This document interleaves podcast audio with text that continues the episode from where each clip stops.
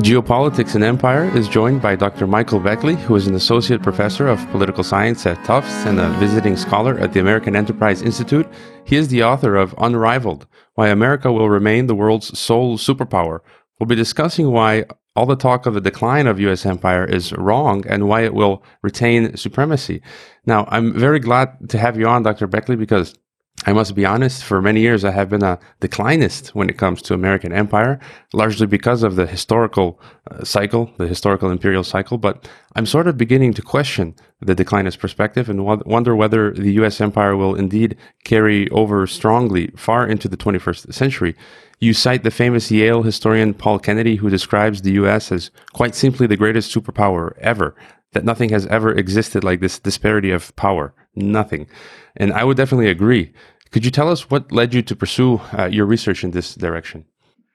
Yeah, actually, like you, I too was a declinist before. That's actually how I got interested in the topic. Um, so I started researching this area when I was a graduate student, um, and that happened to be right at the height of the global financial crisis um, in 2008. And I was going to school in New York, so I was literally in the epicenter of the crisis with banks collapsing and markets tanking. And so I, I did what any rational person would do in that situation, and I moved to China because uh, you know the economy there was booming, seemed to just be powering through the crisis. And I thought, you know, I'll go there. I'm going to write my dissertation about the epic rise of China, and really it was going to be a project on sort of decline management for the United States. How can the United States hand off power to a rising power um, without triggering some kind of catastrophic conflict? So I initially thought, you know, that I would write on U.S. decline, but the longer I lived in China, the more I became aware of a lot of different flaws in the Chinese system, as well as some enduring um, Chinese uh, American strengths. Um, you know, for, for one thing, I ended up living in China for about two and a half years. And, um, you know, as soon as I would go outside of the cities and you go out into the countryside, you just see the, the abject poverty that a big chunk of China's population still lives in. Um, I realized what it was to live in a country without secure property rights, where multiple times I was in a restaurant or a bar or something that got raided by the police and shut down and then eventually bulldozed. Um, I, I, had some experiences with the Chinese healthcare system where you have to pay out of pocket for every single service um, because the safety net is is so under um, underfunded. So there's just a number of experiences that I had there, and I started digging more into the data on China's wealth, on its um, its education system, its healthcare system, its military, and I found that the a lot of the numbers painted a far less rosy picture of the rise of China than what I was reading, especially in the Western media. And I did the same kind of due diligence for the United States and all the other great powers. And the ultimate conclusion I came to is that while, yes, the United States has a lot of problems, they aren't the kind of catastrophic problems that I think China really faces going forward. And even the other major powers like Russia, for example, or India also have enormous hurdles that they're going to have to clear. And that the United States, for all of its problems, actually probably has the best prospects to continue to amass wealth and power in the decades ahead. Uh, you know, I was only in China for two and a half weeks, not two and a half uh, years uh, as yourself, but I'm starting to get the, the same picture that, that, that you just described um, about the situation in China, and, and, not just in China, but you know, I, am here in Kazakhstan now, and I've lived in Mongolia, and just the, the, the surrounding countries, uh, and and they they have sort of this similar situation, and I feel I was more optimistic or hopeful in the near term, but I feel that yes, it's going to take a, a much longer time for countries like this to to to uh, develop. And I think there's been lately more more hype uh, about this sort of thing and, and development. And um, you know, you use the measure, you say the measuring stick for. Uh, this power is all wrong, and that instead of uh, measuring power in gross terms, we should be looking in net terms, or something you call net power. Uh, so, can you tell us a bit about how you measure the great powers, uh, this net power, how net stocks of wealth and military assets are the key pillars of power, and you know more about why everyone has predicting the fall of the U.S. empire has been getting it all wrong.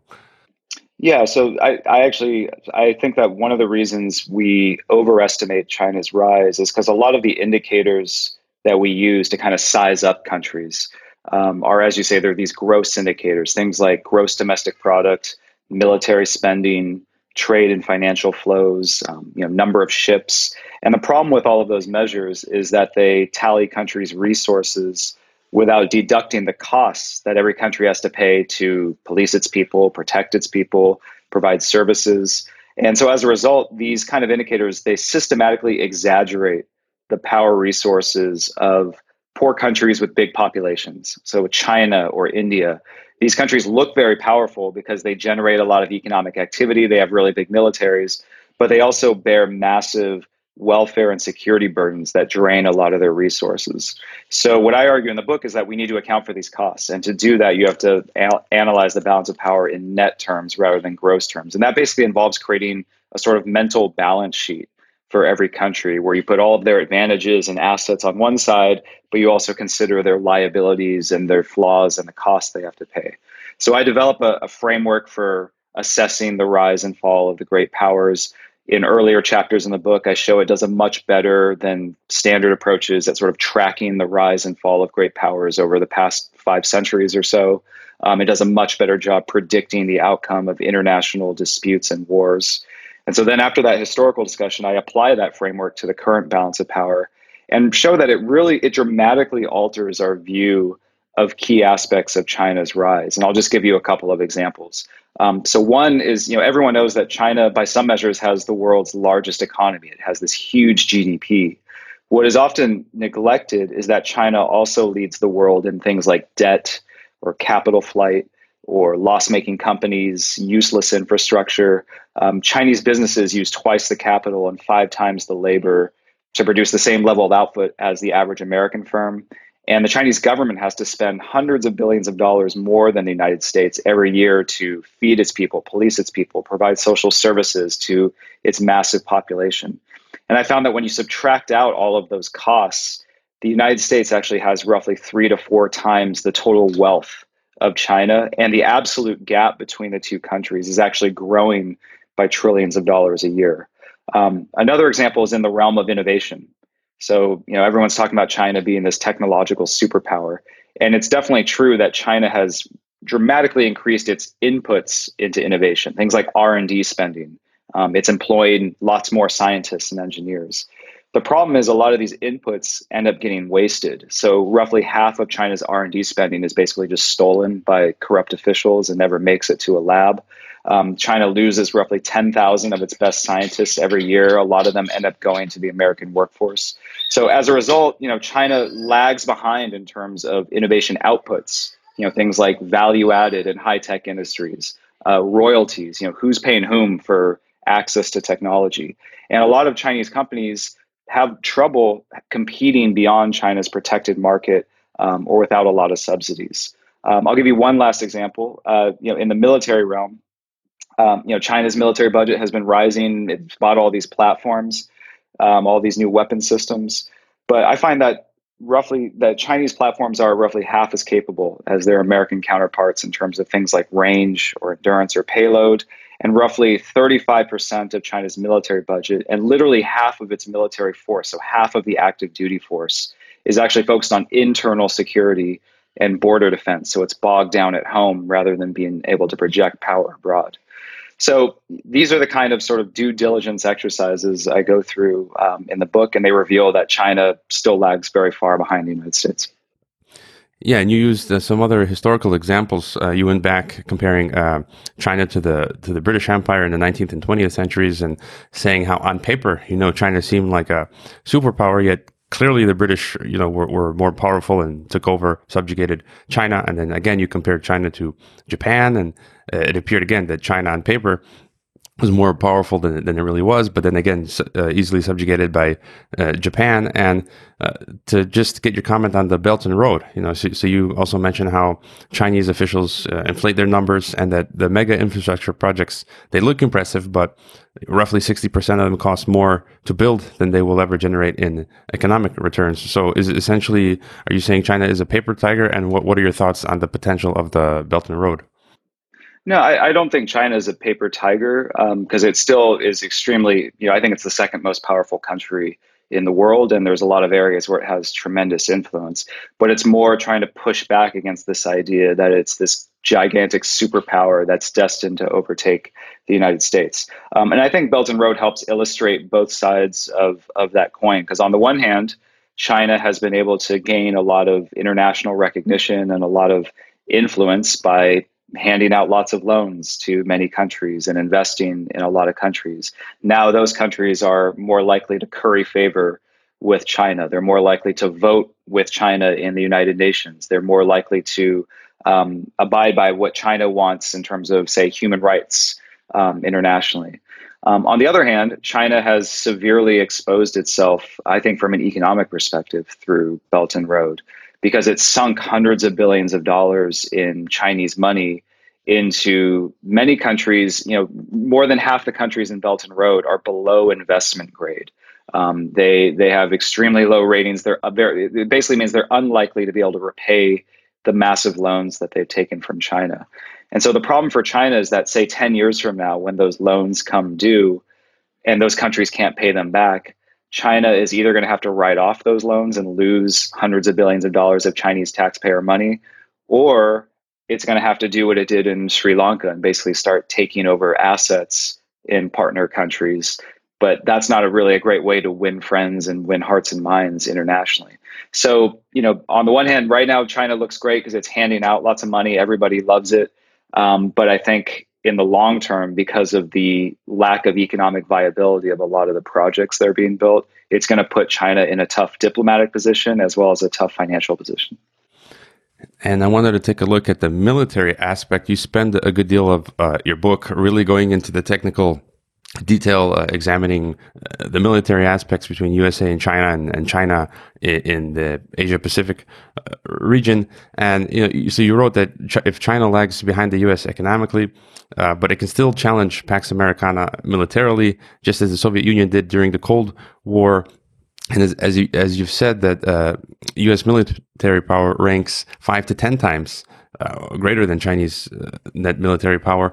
Uh, some of the things you mentioned, such as American military training methods, are widely considered the best in the world. Meanwhile, Chinese troops, for example, spend 30% of their time studying communist uh, ideology and attending political uh, meetings. So, if you could talk a little bit about the, the military aspect, but also, I'm kind of, um, you know, people are saying it, it doesn't make sense for China to uh, have a budget like uh, the Americans do for the military to catch up because that would be a, a kind of like a, a, big waste of resources. So instead, what China can do is focus on asymmetric uh, warfare, unconventional electronic warfare, cyber warfare, electromagnetic warfare, where they can get like a big bang for their buck. You know, um, find very cheap and efficient ways uh, w- without having to spend you know 800 billion like the Pentagon does annually. They could easily diffuse. Um, some of the U.S. power. Uh, so, can you talk a little bit about that? Yeah, I, think um, you know you what you said is exactly right. So at the global level, overall, the United States is still very much in a league of its own. It's really the only country that can project large military forces all around the globe and fight major wars for extended periods of time, far beyond its borders. If you just look at what uh, strategists call power projection capabilities, you know these are like things like aircraft carriers and big battleships and long range fight uh, aircraft and bomber aircraft. Um, really, the United States has many has has much greater capabilities than China. But that overall comparison, of course, is a bit artificial because, like, if the United States and China end up in a war, they're not going to fight each other in a vacuum and just kind of throw all of their assets at each other. They're going to fight in East Asia, where China would have home field advantage, and that home field advantage allows China to fight asymmetrically because instead of you know, sending out the Chinese Navy to blast away at America's Navy, China can launch missiles from its shoreline, just from cheap trucks or small ships that are near China's shore. And they can launch these very advanced missiles at American aircraft carriers and, and big power projection cap- uh, capabilities. So China has, I think, very smartly exploited that natural asymmetry. And I actually find in the book that China can now temporarily deny the United States sea and air control within a few hundred miles of the Chinese mainland. They can basically turn those waters near its shore into death zones for US surface ships and uh, non-stealth aircraft. And that's a major change in the local military balance. I mean, in the mid 1990s, in 1996, the United States was able to send two aircraft carriers towards Taiwan to compel China to stop shooting missiles near the island, and China had to back down because it had no, it had no answer to the American aircraft carriers. Today, if the United States were to try that, China could not only threaten to sink those carriers, it could actually preemptively strike American bases in Japan, South Korea, maybe even Guam, and cripple US forces in the region, and then use these so called anti access area denial capabilities, basically very advanced missiles, to fend off or attrit US forces that try to surge in from outside of the region. Um, you know, the United States could eventually fight its way back in, but the cost would be really high. So China has this potent denial force. On the other hand, what I find is that China still can't control significant territory beyond its borders militarily. Um, one reason is that China still has its military still has weak legs. Um, it has strong arms in the sense that it has these powerful missiles, but it lacks the legs or the power projection platforms it would need to move its forces far beyond its borders and fight far from home. So, roughly 85% of China's surface and submarine fleet and its air force are short range platforms that just don't have the gas tanks or uh, the magazine capacity to fight for extended periods of time on the high seas. Um, another factor is, is regional balancing. So, there are 10 countries in East Asia that contest China's territorial claims. And they, many of them have been pushing back on China. So they've been beefing up their militaries. They've been reclaiming land on features in, say, the South China Sea. Um, and a lot of these countries, you know, even though they are much weaker than China, uh, they actually would have some capability to fend off China in areas near their own shoreline. Um, and the reason is is sort of the flip side of what I talked about before. So in a war with China, they would have home field advantage against it because they directly border the areas of the sea that they claim. Whereas China, in many cases, is hundreds or even a thousand miles away. And so Chinese forces would have to commute back and forth to refuel and reload. So only a fraction of them will be fighting at any given time. So, in other words, distance helps equalize the military balance. And a lot of China's neighbors have capitalized on that asymmetry by basically copying China's playbook. They're using the same capabilities that China uses to fend off the United States they are using these capabilities to fend off China.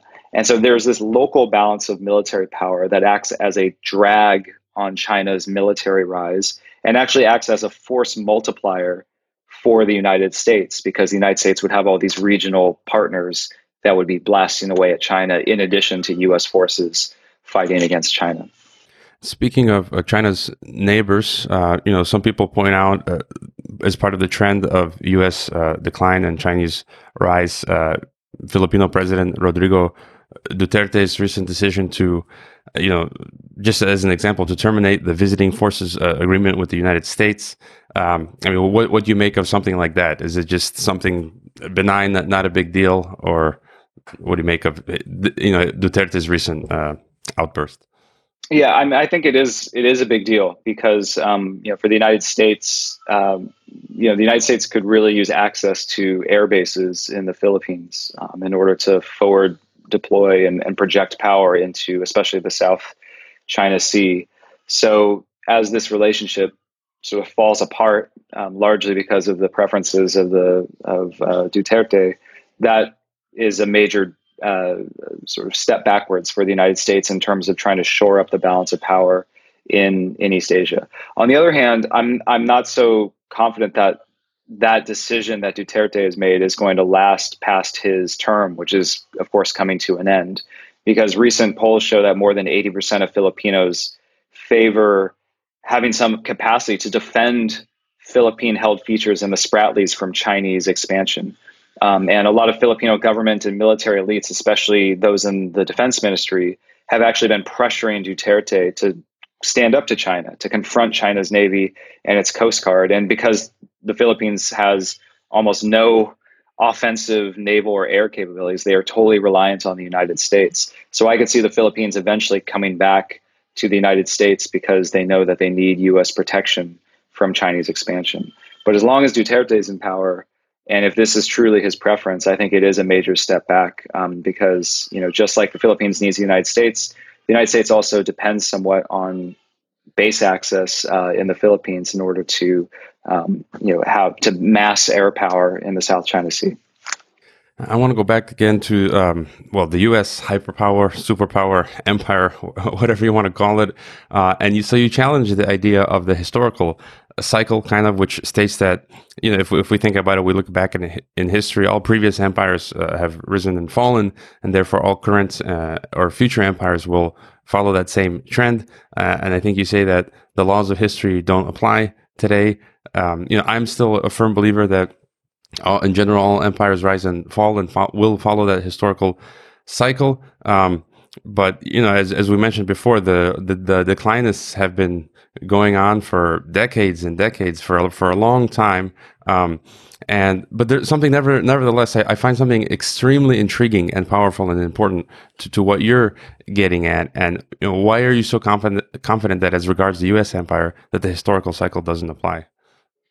Well, so um, historically, the two things, the two of the main things that have brought down past great powers are first uh, balancing. So, where you know when one country becomes very powerful, the natural tendency for weaker countries is to kind of gang up on that powerful country and try to bring it down. Um, you've you've seen Germany, for example, get crushed by other European powers when it was rising, um, and we've seen this cycle throughout history. You know, France under um, you know, Louis XIV, um, you know, basically triggers a, a, counterbalancing coalition against it. What I try to show in the book is that these dynamics haven't really applied to the United States. In fact, the United States has been gaining allies ever since it became the world's sole superpower. So more countries are bandwagoning with the United States rather than balancing against it. And I largely attribute this to one geography. So the United States is the only major power in the Western Hemisphere. All the other major powers are packed together in Eurasia. And so as a result, they tend to worry about each other more than they worry about the United States. And in fact, they try to enlist American help to balance against their own regional rivals. So whether that's the Western Europeans, you know, trying to keep the United States um, in NATO, or Japan enlisting American help in, you know, um, trying to keep stability in East Asia. So, as largely as a result of uh, geography, and then just the fact that the United States has lots of capabilities that are very useful to other countries, it's basically the perfect ally. And as a result, you don't see these vicious counterbalancing coalitions that brought down past great powers uh, taking on the United States today. The second force that has brought down a lot of great powers is what is called convergence. So the natural tendency for poor countries to grow faster than rich countries and eventually overtake them. Um, what I find is that even though China has been growing faster, it's still lagging far behind the United States. And looking forward, I find that the United States actually has the best prospects to continue to grow its economy of any of the current major powers. Um, because economists have shown that long run growth depends on three broad factors geography, political institutions, and demography. And by all three of those, uh, by all three of those measures, the United States actually is much better off than all of the other great powers. So geographically, the United States is a natural economic hub and military fortress. It's packed with resources. It has more um, navigable waterways and ports, which are kind of like economic arteries that stitch together a national market. It has more of those than the rest of the world combined. Its only neighbors are Canada and Mexico. Um, China, on the other hand, you know, has has plowed through a lot of its natural resources, and it's surrounded by 19 countries, many of which are either hostile or unstable. So it creates this enormous drag on Chinese power. Um, demographically, the United States is the only country that is has a big population, but also one that is young, highly educated, and productive. So it's the third largest workforce, the second youngest, the most educated in terms of years of schooling, the hardest working population in terms of hours worked and lateness of retirement. And most importantly, it's the only population uh, workforce, young workforce, that's going to grow over the course of the 21st century. China, on the other hand, is going to lose more than 200 million workers just over the next 30 years. And at the same time, it's going to add 300 million senior citizens over the course of that time. I mean, this is literally the worst demographic inversion um, in history. So and then institutionally, you know, the United States is a mess. Um, you know, the U.S. political system is, you know, at best, I would say, a flawed democracy. But when you look at the political systems of the other great powers, especially China and Russia, I mean, China is essentially an oligarchy ruled by a dictator for life. And so, while yes, it's true that you know special interests drag down American growth, they fuel corruption and inequality. I mean, the Chinese Communist Party systematically sacrifices economic efficiency to maintain political control, um, most notably by um, funneling subsidies to state-owned enterprises that aren't very productive while starving private firms of, of capital. There's all these, it's basically a giant patronage system. So when you look at the kind of broad things that drive long-term economic growth, the United States is much better situated right now. It's not guaranteed to outpace other countries, but it's not suffering the kind of debilitations that brought down past great powers. Yeah, I think that's one of the strong points um, uh, of your argument and why we do have to look at this a bit differently when you mention geography, institutions, and demography. I mean, if we look at the history of the world, I mean, pretty much every empire or the empires uh, that, that rivaled each other were centered in Eurasia. And this is kind of like the first time in history where um, we've got an empire situated across the waters, uh, well defended by you know the Pacific Atlantic Oceans in North America, and I think that's kind of a game uh, changer. And just to look at maybe some surprise weak points uh, in the future where we might get some surprises that, that challenge uh, U.S. power because uh, you know we we have the dollar world reserve and the petrodollar, but what would happen if something happens to the dollar world reserve, the petrodollar? Um, you know, because they're the keys keys to the American net stock of wealth. And you know, if China pulls a rabbit out of the hat, they they have this. There's this talk about this digital gold backed petro yuan or you know some other game changing technology or, or, strategy. If if something happens, I mean, is there on the horizon anything like that you think that could challenge uh, the U.S. and you know everything w- would change? Yeah, I, I um, there certainly are things. I don't think the the dollar is what I worry about most because I mean what we've seen over the since the financial crisis. Ironically, even though the U.S. caused the global financial crisis, the dollar has only become stronger. People have turned to the dollar because they feel it's the major safe haven for them to park their money in. Um, and it seems, especially now that the euro seems to be in a downward spiral, and the Chinese don't want to um, loosen capital controls in the way they would need to to really make the yuan a global currency.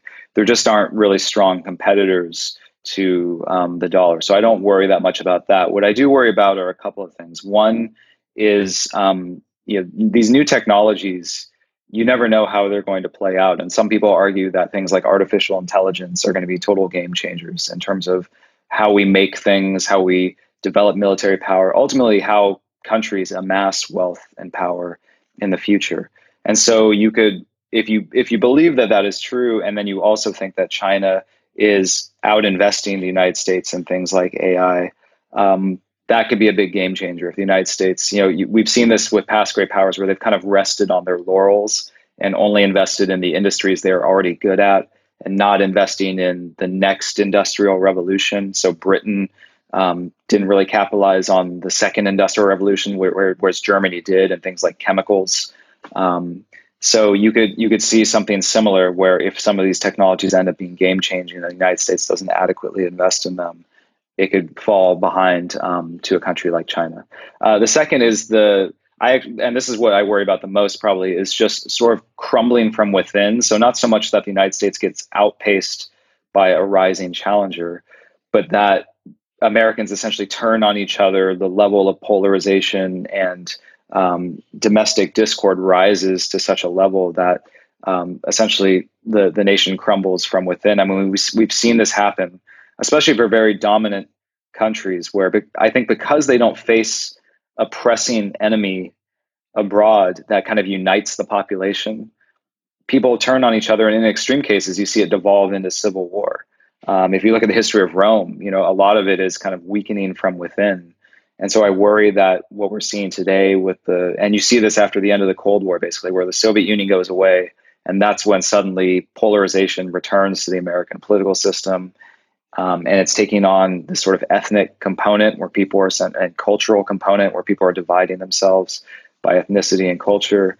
So I just worry about sort of internal unrest in the United States. Um, and even if it doesn't spill over to the level of violence, the fact that the system is so polarized um, and so gridlocked basically allows room then for special interests to go in and infect American institutions and drag down um, long term economic growth.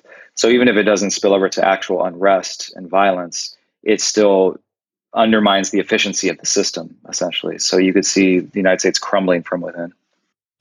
Something you mentioned in your book, uh, which I like, is this idea of American exceptionalism. You know, myself as an American, uh, when I kind of w- woke up to this idea that I'm I'm not just a U.S. citizen, I'm I'm I'm, an, um, I'm a citizen of the American Empire. You know, we, we often realize we don't realize that we're we're actually in an empire. You know, um, and you make clear that you believe all people around the world are equal and that America isn't uh, exceptional, but only the most powerful because you know because of circumstances, and you know it should because of this try to improve the lives of its own citizens. Could you briefly just speak to this idea of American exceptionalism?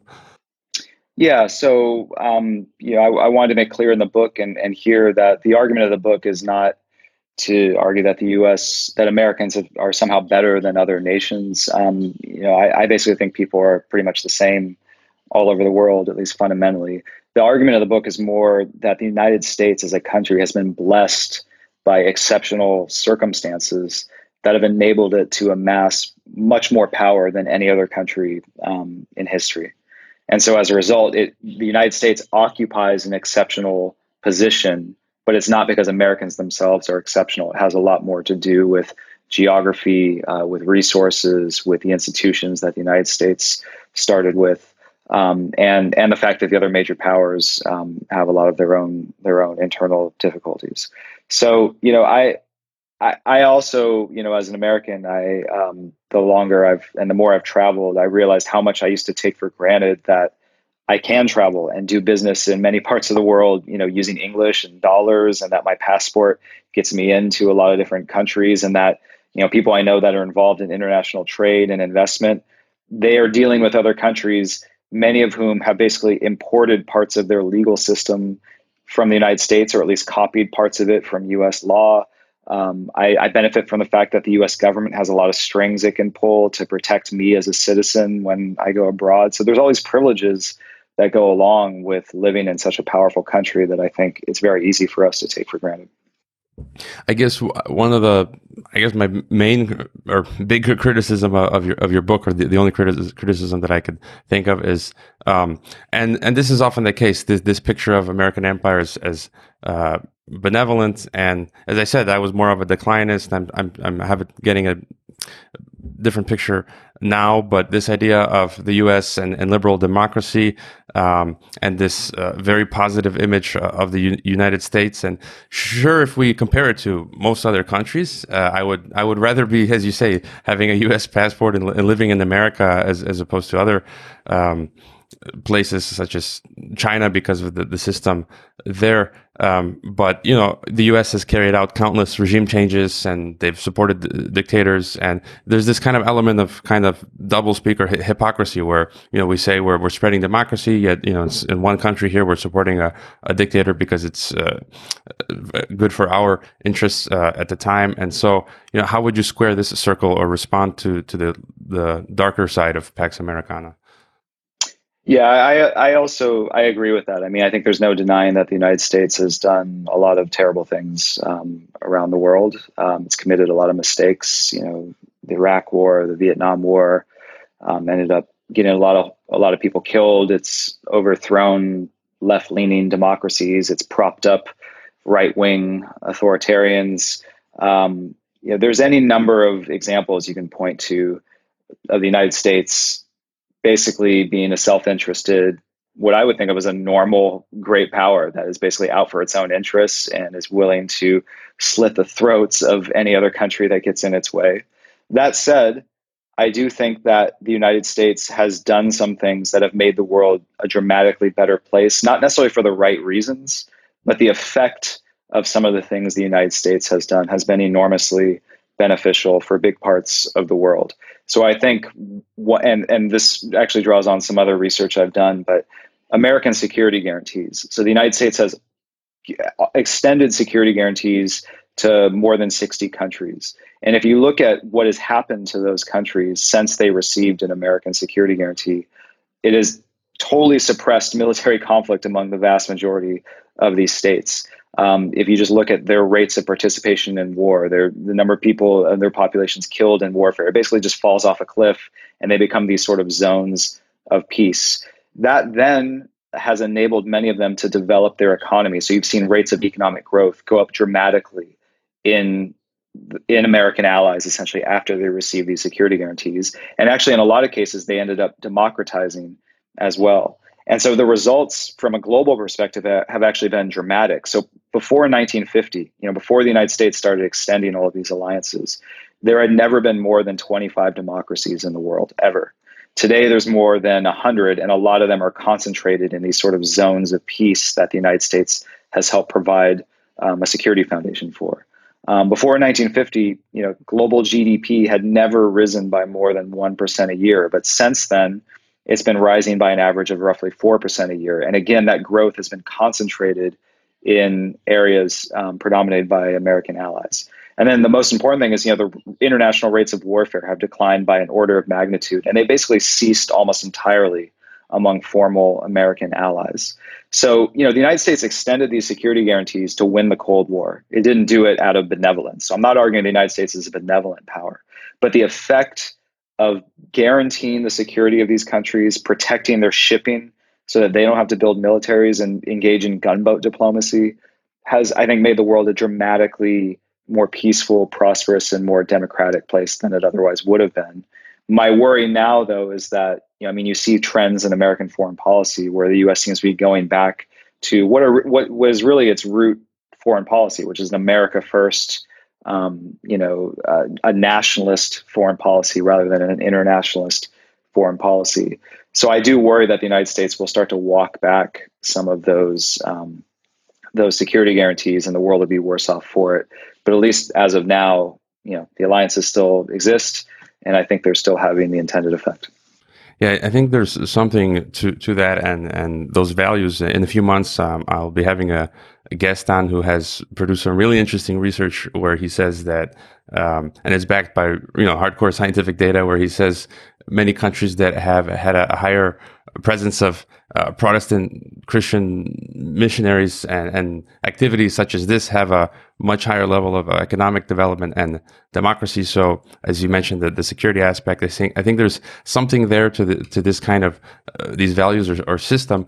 One of the my, one of my final questions uh, that I asked most guests try to get you know pick their brains with with their insights uh, about the prospects of you know uh, world war because this is talked about uh, these days often. And so you say, you know, the only challengers to American empire today and the future are the Eurasian dragon bear, if we say, you know, Russia, China, uh, and the EU. And that all kind of sounds sounds like the picture that George Orwell painted in 1984. You know, East Oceania, East Asia, these three essential global powers. Um, but you don't think the EU or uh, let's say the dragon bear, Russia, China, will emerge perhaps as great powers, and you've mentioned Graham Allison's Thucydides trap.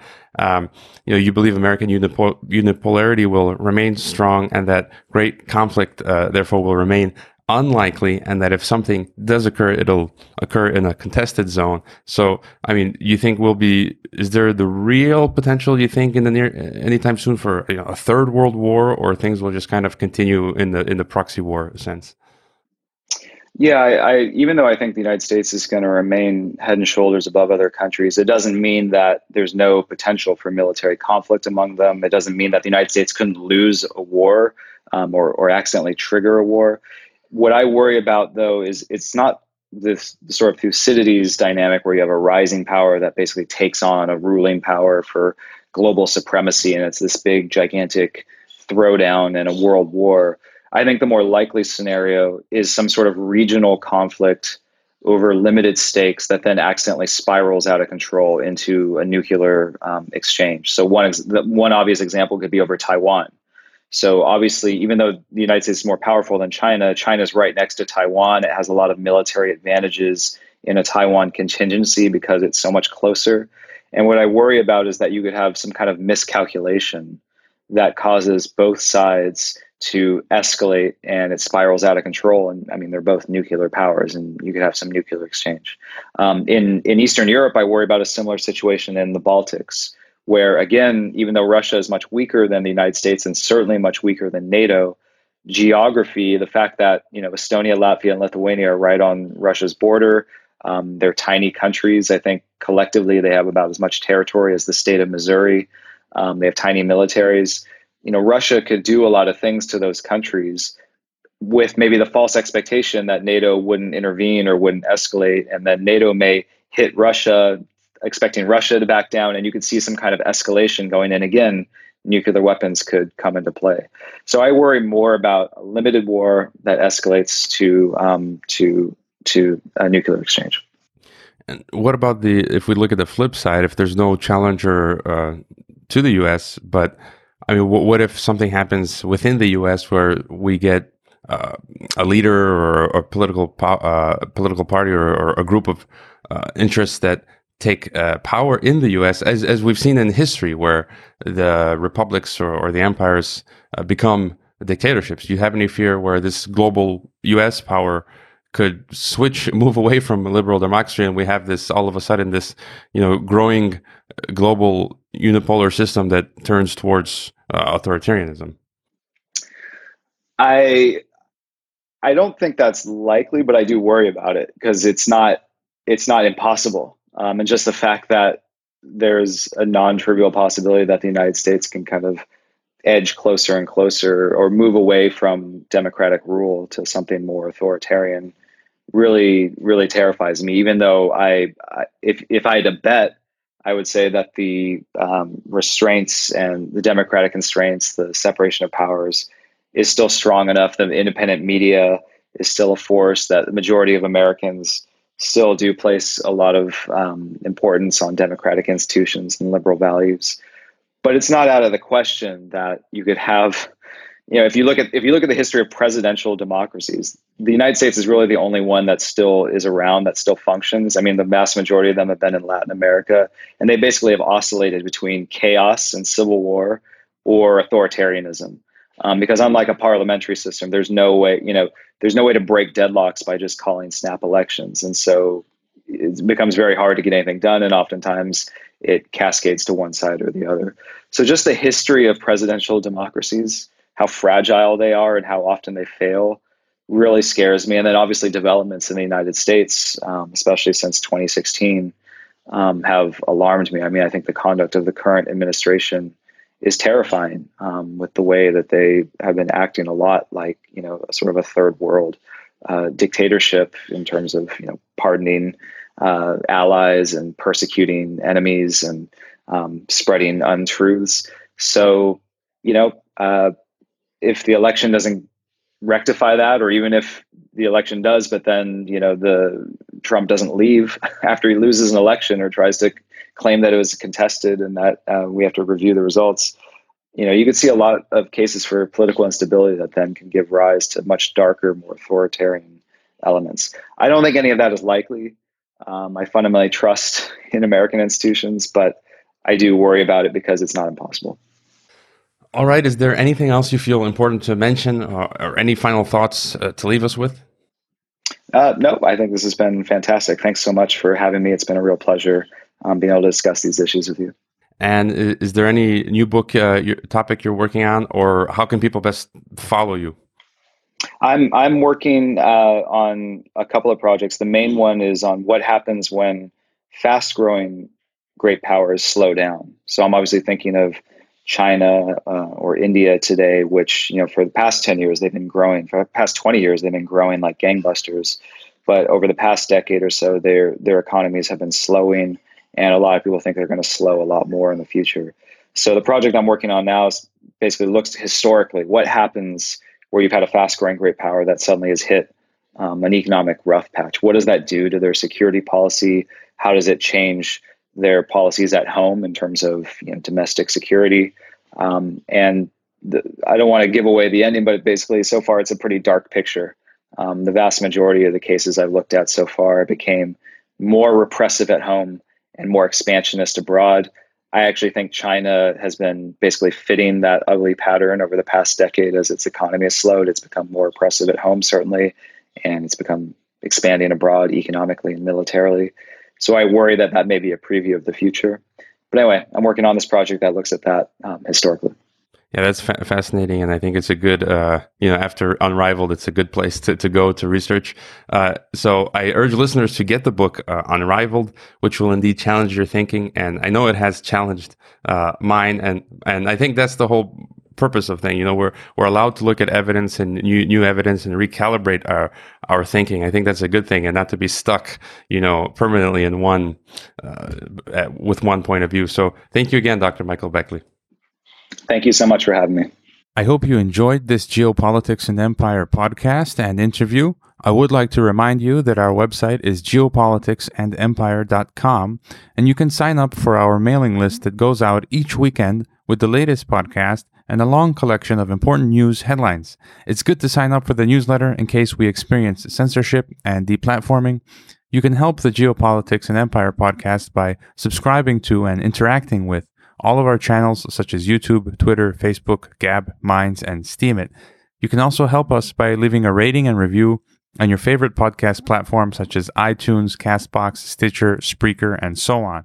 Finally, if you value our work and our mission and would like to see us continue interviewing experts from across the political spectrum, please consider leaving a one time donation via PayPal or Bitcoin or becoming a regular monthly supporter on our Patreon. All the links can be found on geopoliticsandempire.com. Thanks for listening.